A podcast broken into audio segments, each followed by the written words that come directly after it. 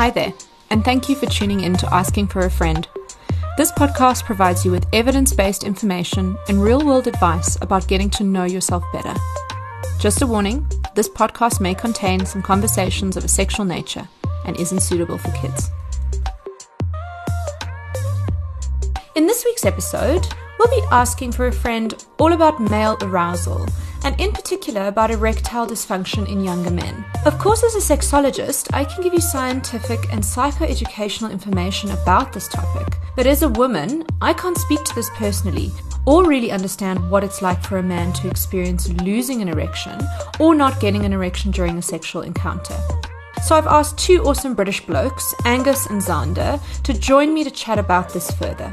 They started an online platform called Mojo Men, which aims to help men understand, work through, and resolve issues that they might be experiencing with sexual arousal and erectile functioning. So, Angus Xander, welcome to Asking for a Friend. Uh, Thank thanks you very much for having us. Could you guys perhaps just um, tell me a little bit about yourselves and, and how you found yourselves creating this really phenomenal um, platform for men? Angus, perhaps you could tell us first. Yeah, I mean it's it's hard to say why why we had the initial conversation. Xanders and I are cousins, but um, I wouldn't describe our relationship as being close enough that we would speak about problems we were having in the bedroom. Um, I mean, at the time, Xanders and I we were both doing far more boring desk jobs, and I don't think we ever foresaw that our future might lie in um, helping men get erections. Um, but yeah, it was it was about two years ago. We were driving out to see his mum and dad for lunch uh, one weekend, and for some reason, unbeknown to me, even to this day, I decided to to open up to him. Um, and he was kind of the first person I've I've ever spoken to about or had spoken to about having troubles getting up and I kind of looked out the window and um, pretended he wasn't there and just said, you know, I've been struggling for the last six months to get up and I've been really surprised by the kind of mental and emotional effect that has had on me. Um, and to be honest, I was just met by a really stony silence from the driver's seat and was kind of worried that I was um, being judged and perhaps picked the wrong person to open up to. But um, I think I think actually it had fallen on on understanding ears. You know, the thing that is funny to me is that um, you know the context of family is probably the last place you're going to have conversations about sex right? So i mean it's the place that brings up the most embarrassment and shame. So it's really interesting that this was a conversation the two of you had. Um xander what kind of tell me a little bit about you and uh, and your experience of that car journey. Yeah no that's um it's a good question. So i remember vividly when angus uh turned to me and you know i can't remember words exactly but he basically said oh it's on. I'm I've been having problems getting it up, and I suddenly, you know, I kind of froze because at that point in time, I'd maybe had issues getting it up for like nearly ten years, and it was it was something I was just, you know, at that point getting a handle on, and something, you know, I I just sort of I'd managed to work through, but I'd never really shared my experiences with anyone. I'd never talked to anyone about it, and I suddenly felt, you know, in a bit of a better place to talk about it. And I had someone here who I trusted opening up about that experience. And I thought, you know, can I share my experiences of this issue? And, you know, I wasn't sure, but I, I, I guess like for whatever reason I did. And I just felt, I felt amazing. I felt like this great weight lifting off my shoulders. Um, and it just felt so good to kind of finally have this issue that had been haunting me kind of out in the open and i think that was a really powerful moment for me and i think and for angus as well and i think we we really felt wow this this is a this is really powerful just talking about this guys don't talk about this we need to get guys talking about this and we need to do something about it now and so um, that's what we did. And um, yeah i think that was that was kind of really the inception of mojo men and we thought right well like how how can we kind of get the message out that guys need to talk about this? And how can we help guys who aren't yet ready to talk about it? How can we make sure they kind of get the information they need or you know start accessing um, the help the experts that they should be talking to? And can I ask, how old were you guys when you had this conversation? Yeah, this this wasn't that long ago. So this was this conversation was probably two years ago, um, and so we would have been twenty seven and twenty nine, I think. So see, this is this is something that I really am. I'm so grateful that you guys are talking about. You know, now in your sort of late twenties, early thirties, because you know most men are going to experience some form of erectile dysfunction early in the earlier years of their life, um, their sexual life anyway, um, and they're going to experience performance anxiety and loss of erection at some stage as well. So it's completely normal for men in their twenties, men in their thirties, men in their forties to be experiencing, you know, a little bit of loss of erection but I think there's so much stigma and and shame surrounding it um, that it's difficult for men to to really talk about this conversation in the open. And you know, as you were saying there, Xander, with with just talking about it, how a huge weight was lifted, and it felt like such a relief to hear it's not just me. There's someone else, and someone else I know. And if there are two of us just sitting in this car, there must be a lot more guys in their 20s who are also experiencing the same thing. Yeah, I think that's right. I think the really funny thing about erection issues is um, that they feel so isolating, and you're kind of you have this internal shame and think you're the only one struggling. Um, and then actually you look at the the stats, and I think now it's quite commonly referenced that kind of 30% of men under 30 and 40% of men under 40 have or have had problems getting it up. So it's this strange paradox that you feel isolated when actually you're part of a, a very big group of men who are having the same experience.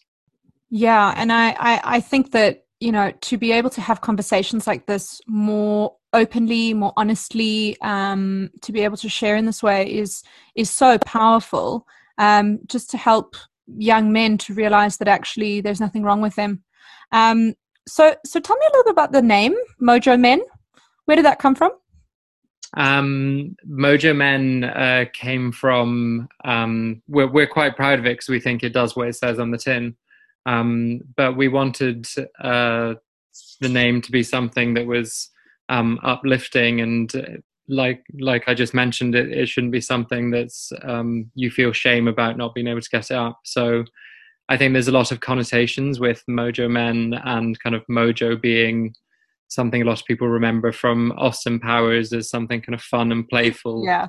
Um, but actually, I think if you look up the definition of mojo, um, it means uh, kind of your charisma, and uh, these kind of sexual connotations around it have been added more recently. Um, so yeah, we we kind of see the name as get your mojo back, meaning um, kind of uh, get your confidence back and and fulfill your potential, and in this case, definitely fulfill your erection potential. I love that, and I, I, I, think it's got such a such a powerful connotation, as you say, about getting your mojo back. Um, I hear my clients use that phrase a lot, um, particularly men, which is really interesting. You guys both um, both spoke to your own personal experiences of being, you know, twenty something year old men who had struggled with um, losing erections or keeping erections.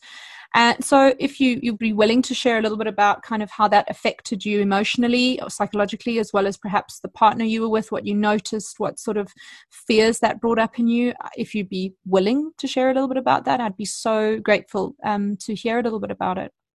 Yeah, sure, we can certainly try. I mean, Angus, would you like to go first, or should I? Um, yeah, sure. I was. Uh so I was 27 at the time, and um, I was very confident. Uh, I thought I had a good job that I loved, a great social circle. I kind of thought of myself as very mentally robust. Um, and then uh, it was seemingly out of the blue for me. I uh, one day couldn't get it up, and I the first couple of times I put that down to um, alcohol. Um, but it was when the first time it happened when I was sober, it honestly felt like I'd been hit by a train. Um, and for the few days after, I, I couldn't focus on anything else. Um, it, it just played on your mind constantly. Um, and yeah, interesting that you say kind of what effect did it have on your masculinity? And I think the answer is far more of an effect than it should. Um, in hindsight, I think uh, I probably put too much weight on it, thinking that if I couldn't get it up, then that meant I wasn't a man. Which, when you say that out loud, it's it's ridiculous. Um, but at the time, that is honestly what it what it feels like. Um, and the way I responded to it was uh, a lot of googling, and I threw the Google, right? Oh yeah, got to love Google. Um, and Google gave me probably 300 starting points that of things that might be wrong. Um, I actually didn't ever reach out to go to see a professional. Um, I think probably because I didn't know which way to look. Um, but I remember I I'm vegetarian, so I wondered if it was a lack of testosterone building blocks in my diet. I was single. I wondered if it was because I had a lack of connection with the people I was having sex with. Um, what it actually was was a, a physical problem. I'd basically done a long distance cycling event and crushed a load of blood vessels. Um, so the bike definitely got uh, thrown in the garage for months. Um, I gave up porn. Literally anything that Google could suggest, I I gave it a go. I, have got a colleague um, in the US who says that you can choose cycling or you can choose erections, but you can't choose both. men men who cycle um, have a 30 to 40 percent increased risk of suffering from pelvic floor dysfunction. So that's really interesting that that was what was discovered to be the cause of it. But it, it's so clear the psychological impact that then had on you before you knew what the physical cause was oh absolutely and for me what started as a physical problem um, i'd kind of crushed blood vessels in my perineum um, if you've done that it should take kind of six to 12 weeks to rectify itself, um, depending on how severe the the crushing has been. Um, but I, the, having those issues, um, then had planted a seed, which meant I struggled um, far longer than twelve weeks. Um, probably up for the next year, I had to work on what had become a, a mental block for me. That seed of doubt, right? seed of doubt absolutely yeah um, and Xander, what about you? What what kind of psychological yeah. impact did this have on you? Well, for me, it's it's a very different story. So I'd say it kind of goes right back to sort of the beginning of my sexual history, and you know, I was sort of very, I guess, when I was sexually inexperienced, starting to have sex, things not quite going to plan or as expected, and suddenly kind of losing confidence in my sexual abilities and not really having much perspective of what sex should be like or could be like. Um i yeah i just sort of i i i sort of had issues on and off for a long time where you know i would lose or not be able to get erections um and you know def- definitely performance anxiety for me um, like kind of looking back at it. But at the time, I really had no idea what was going on. I had no idea that, you know, I had no idea of even like, you know, labels like performance anxiety or, I, you know, I didn't even really think of what I was going through as, you know, something that could be called erectile dysfunction. I just felt like there was sort of something wrong with me, but I didn't know what it was or that it could be viewed as a, a, condition or you know or a widespread issue so i had no idea that it like seeking help was even an option i probably i think maybe i sort of once or twice tried a bit of googling and something like erectile dysfunction came up and i thought well that's that looks like something that uh, you know old guys get and it's you know it's usually to do with diabetes or cardiovascular issues and that's just not me so I, I, I would say for me it was a period of confusion and not even thinking that seeking help was an option. Um, and that's for me. It's a really it, we're kind of building Mojo Men to sort of with ourselves in mind um, as as as users as, as as people we're trying to help and thinking like right get back into kind of the mindset that we were in when we were sort of feeling lost and needing help and and how can we kind of help our former selves. Um, so that's that's really what we're kind of working towards at the moment.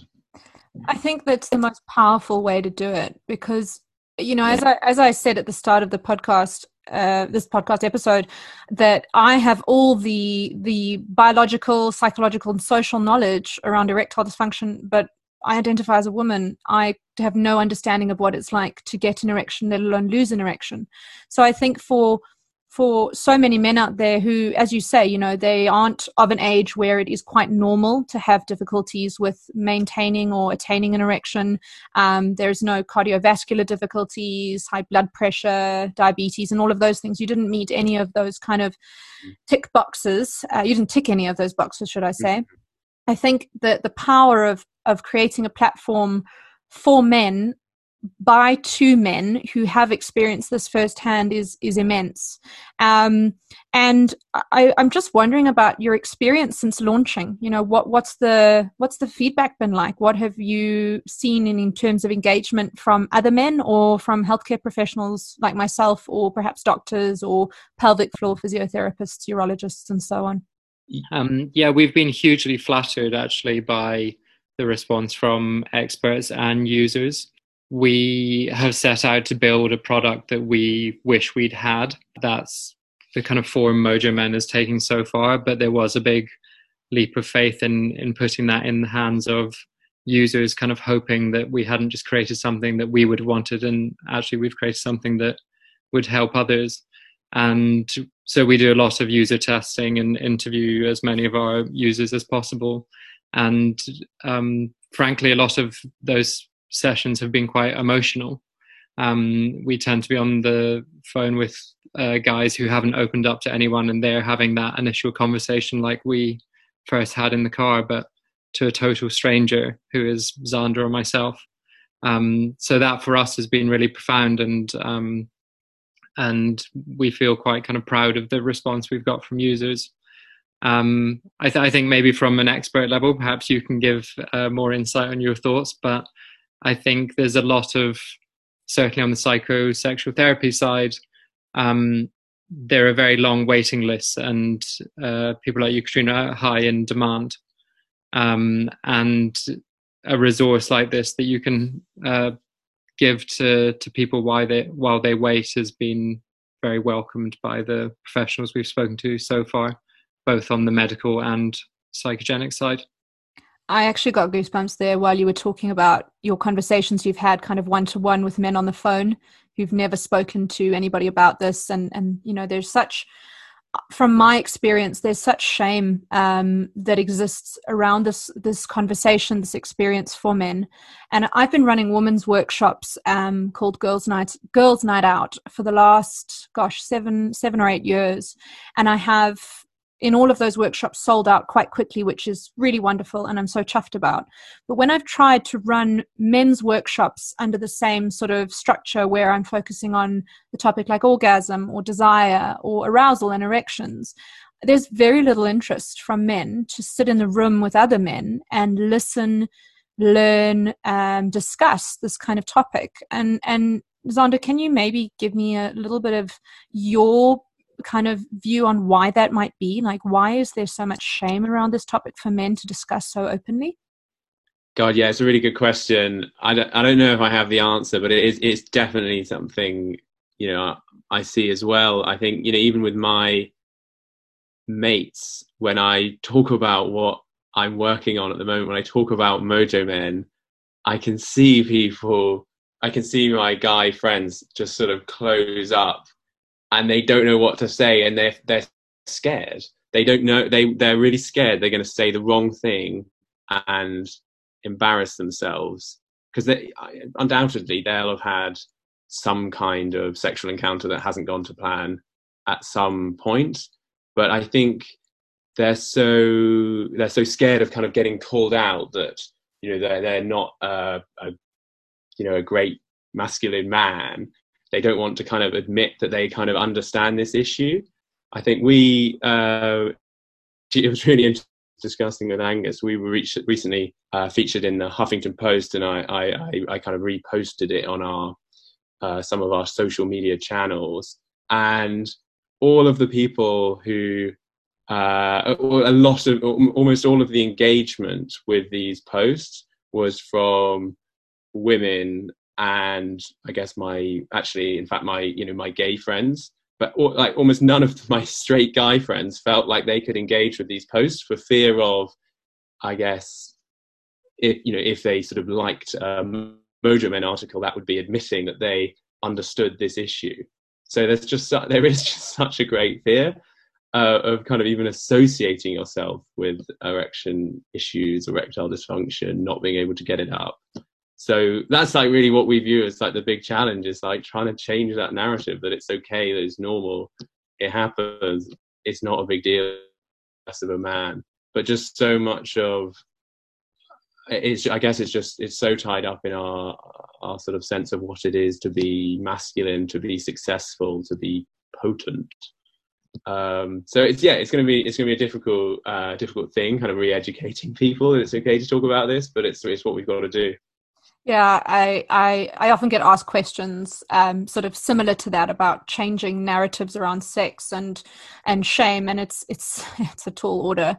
Um, but my view of it is, if you can just change one person's life at a time, um, and you know the conversations you've been having with men on the phone already, you are changing their experience and their narrative, which I think is really really powerful. Um, and you know dismantling that shame one man at a time. And hopefully that guy might say something to his cousin like you guys did or to his mm-hmm. friend which could lead to that friend or that cousin then seeking out help. Because this is something that is completely normal um, but shouldn't be something that a man should just have to get used to and live with. Um, you know for men in their in their earlier years it's it's something that can be worked with quite easily but i guess it's it's a bit frustrating for me as a as a sexologist. I work very holistically. I'm a big believer in kind of um, not only a biopsychosocial approach, but kind of a East meets West approach. I'm very big on mindfulness with my clients. I look at, you know, different functional medicine approaches with my clients, like acupuncture and things like that. Um, but so many clients who I've seen have just kind of said, "Oh, can't you just give me a pill?" And mm. even then, sometimes a pill's not going to do anything because the psychological impact uh, or the cycle that might have kind of started and be really cemented in is so powerful the the pill is not going to touch sides. Um, and I, I, kind of wonder, Angus, if you could uh, kind of give me your thoughts on that. If if you've also had guys just say, "Oh, just give me a pill; it will sort it out," but n- knowing that that sometimes is not the only option, and guys don't want to have to use a pill every time they want to have sex for the rest of their lives. Yeah, that's exactly right. I think um, both Xanders and I uh, have used Viagra in the past. It, Viagra dependency is something that isn't very well um, advertised. Um, but the idea that you take a pill every time you want to have sex um, is quite obvious if you think about it. But eventually, your body will start to believe it needs that pill every time it wants to get it up. And then, when you end up in a scenario that you don't have that pill available, um, your likelihood of getting it up is far less because you're anxious that you don't have it and you've started to rely on it as a crutch. So you have built up this this dependency on it. And despite that not being very well advertised because i think uh, technically viagra doesn't have a, a chemical addictive quality about it despite that not being very well advertised we found in our research that a lot of men um, already know about it. They they instinctively feel that they don't want to rely on a pill, even though it tends to be very very effective for young men in the moment. If you don't have a psychological, if you don't have a physical issue and your problem is psychological, taking a physical solution like Viagra is extremely effective.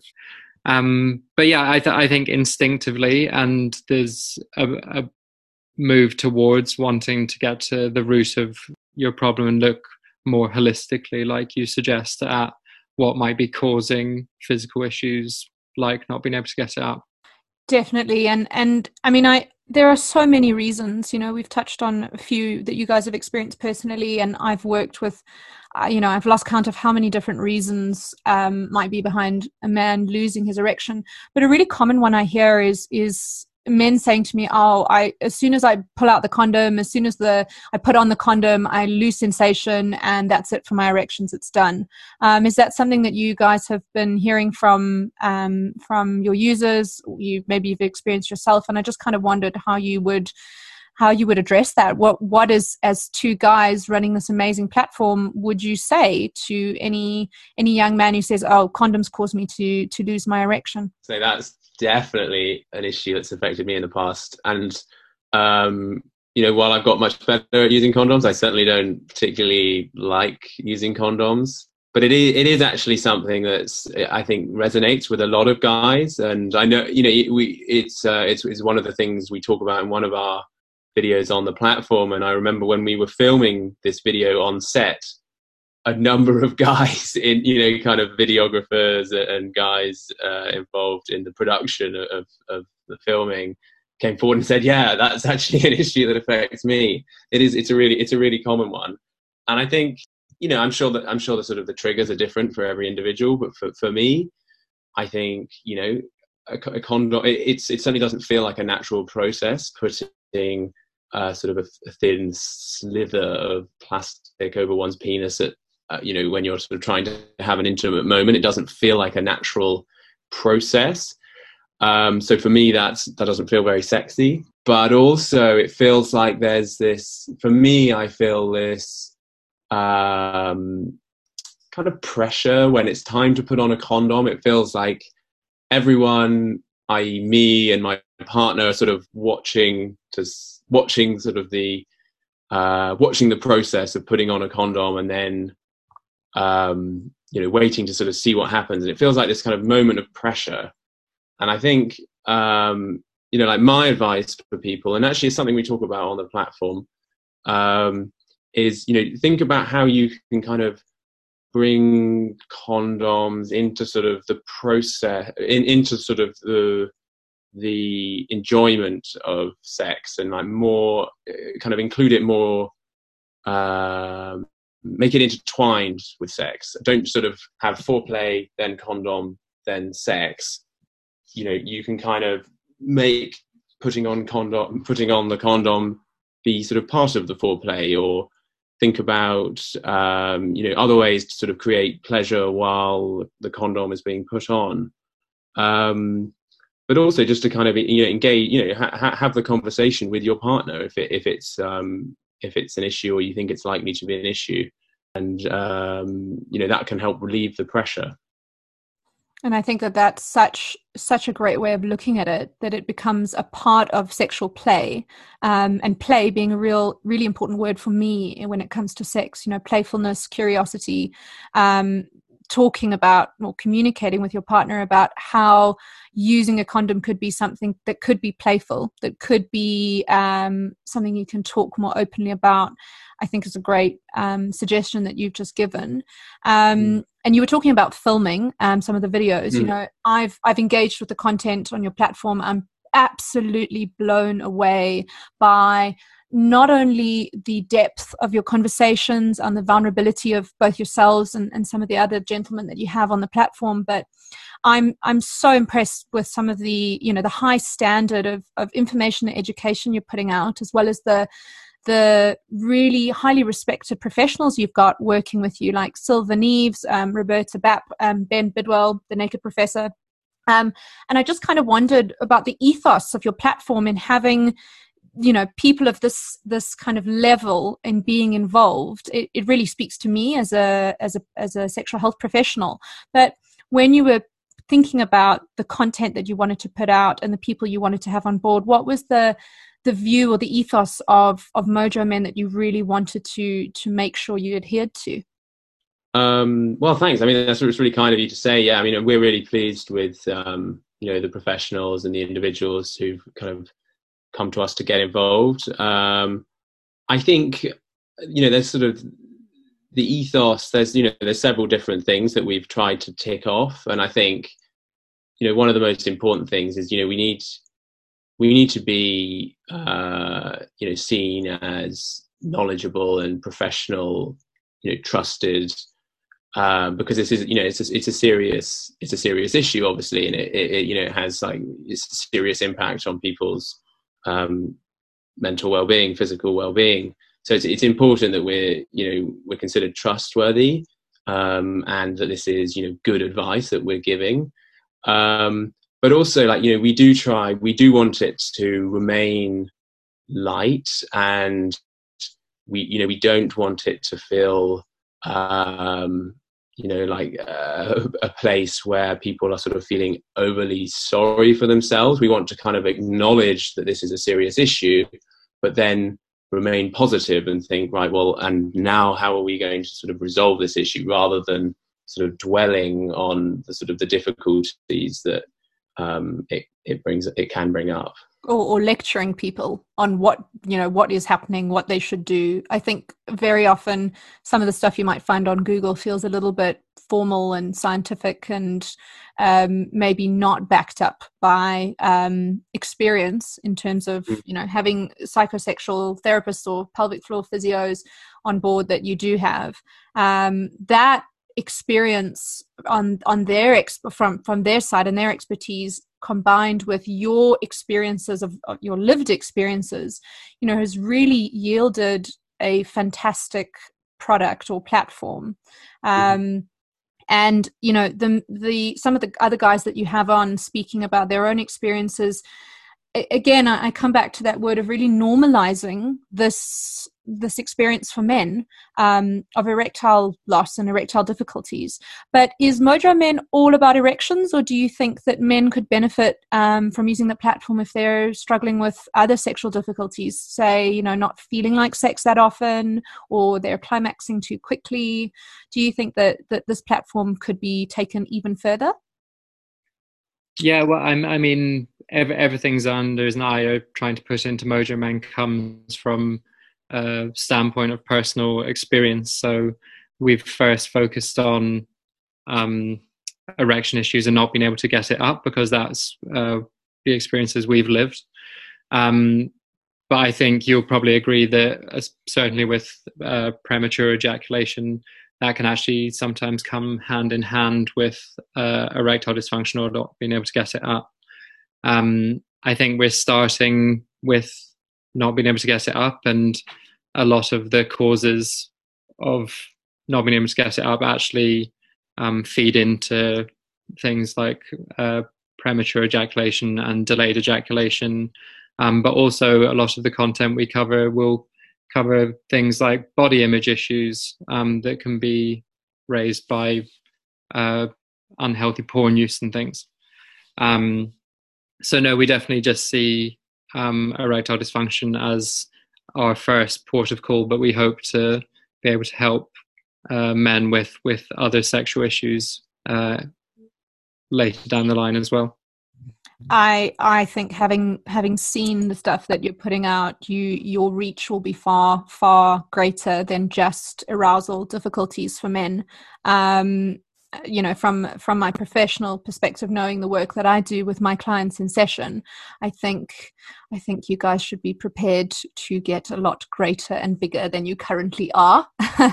Um, because i think that there is so much um, there's such a need for this kind of um, platform where men can engage with content from the comfort of their own home you know off their cell phone um, without anybody else needing to know that they're doing it or um, engaging with it, which again, you know, speaks to the shame that we hold around the topic. And I guess is kind of ironic with the the title of my podcast in asking for a friend because I've had many a guy tell me he he has a friend who you know is struggling to get it up in the bedroom.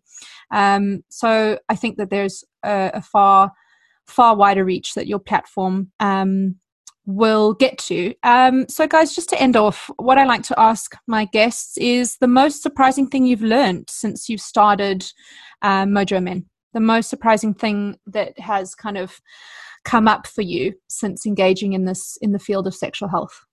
Yeah, I mean, for for me, it was just like you know, right at the beginning of this journey, um, realizing just how many guys uh, had had issues getting it up or or some other kind of sexual issue. Um, and I think you know the, the, surprise really stems from the fact that guys just don't talk about it as, as we've discussed, and um, you know ha- having had lots of kind of like really you know quite intense one-on-one conversations with guys, realizing actually everyone's kind of got their own issue that they're dealing with, and it's um, you know it's not it's not just you, it's it's everyone. Um, I think for me, it's probably how ingrained this uh, stigma of talking about it is. Um, I like we said right at the beginning of the show. I, am not really sure why I ever opened my mouth to tell um, Xanders that I was having issues, but kind of from that moment we agreed that we were going to do something about it, and we ourselves had to be comfortable talking about it because it had such a profound effect on us. Simply telling each other. Um, so actually, that week we just decided that we would tell everybody we met for the next week that a we were working on a project called Mojo Men to do with help uh, to do with helping men get it up, and b that we were doing it because we have had problems getting up, um, and that felt excruciating, especially when it turned out we were having dinner with um, six girls later that night. Um, who wow. to, but um, yeah, the vulnerability inducing, right? Yeah, absolutely. But I guess my realization is that we started filming for the platform probably about two or three months ago. And even then, when we were confronted with having to sit down and chat about it in front of a film production team, it still felt very nerve wracking despite us having spoken about erections and erection issues for probably every day for the last 18 months. So that kind of ingrained stigma and shame in men is something I've been surprised by, and that's me noticing my own um, internal feelings about it. Well, it's it's something that I'm so grateful the two of you were willing to open up um, to me and my listeners about. So, where can people find you guys? What's the the best way to get hold of you to see what you're doing? Um, the best place would be, uh, well, check out the platform. We'd love if people wanted to log on to www.mojomen.com. Um, but uh, we're on Instagram and we're trying our best with Twitter, but uh, they're not our fortes. We're getting better. okay, so so fantastic, guys. You know the the the the fortunate position I'm in is that I I I'm a traveling sexologist, so to speak. I have clients all over the world, which I feel very, very grateful for, and you know, grateful to technology, particularly in times of COVID. Um, and I think that you know, despite different cultural backgrounds and geographical locations, I can't think of of any group of men that wouldn't benefit you know from listening to your stories from engaging with the platform whether you're in south africa the uk or timbuktu. Um, thank you so much for joining me on the podcast today. I'm honestly I, I couldn't be a i'm like a fangirl for you guys truly um, both in a professional and personal sense. I think that that what you guys have started has been needed for a very long time and I am so excited to see what you guys do next. Cool. Well, thanks so much for having us. Like, we really appreciate it. It's, um, yeah, it's been great to chat. Yeah, super fun. Thank you very much.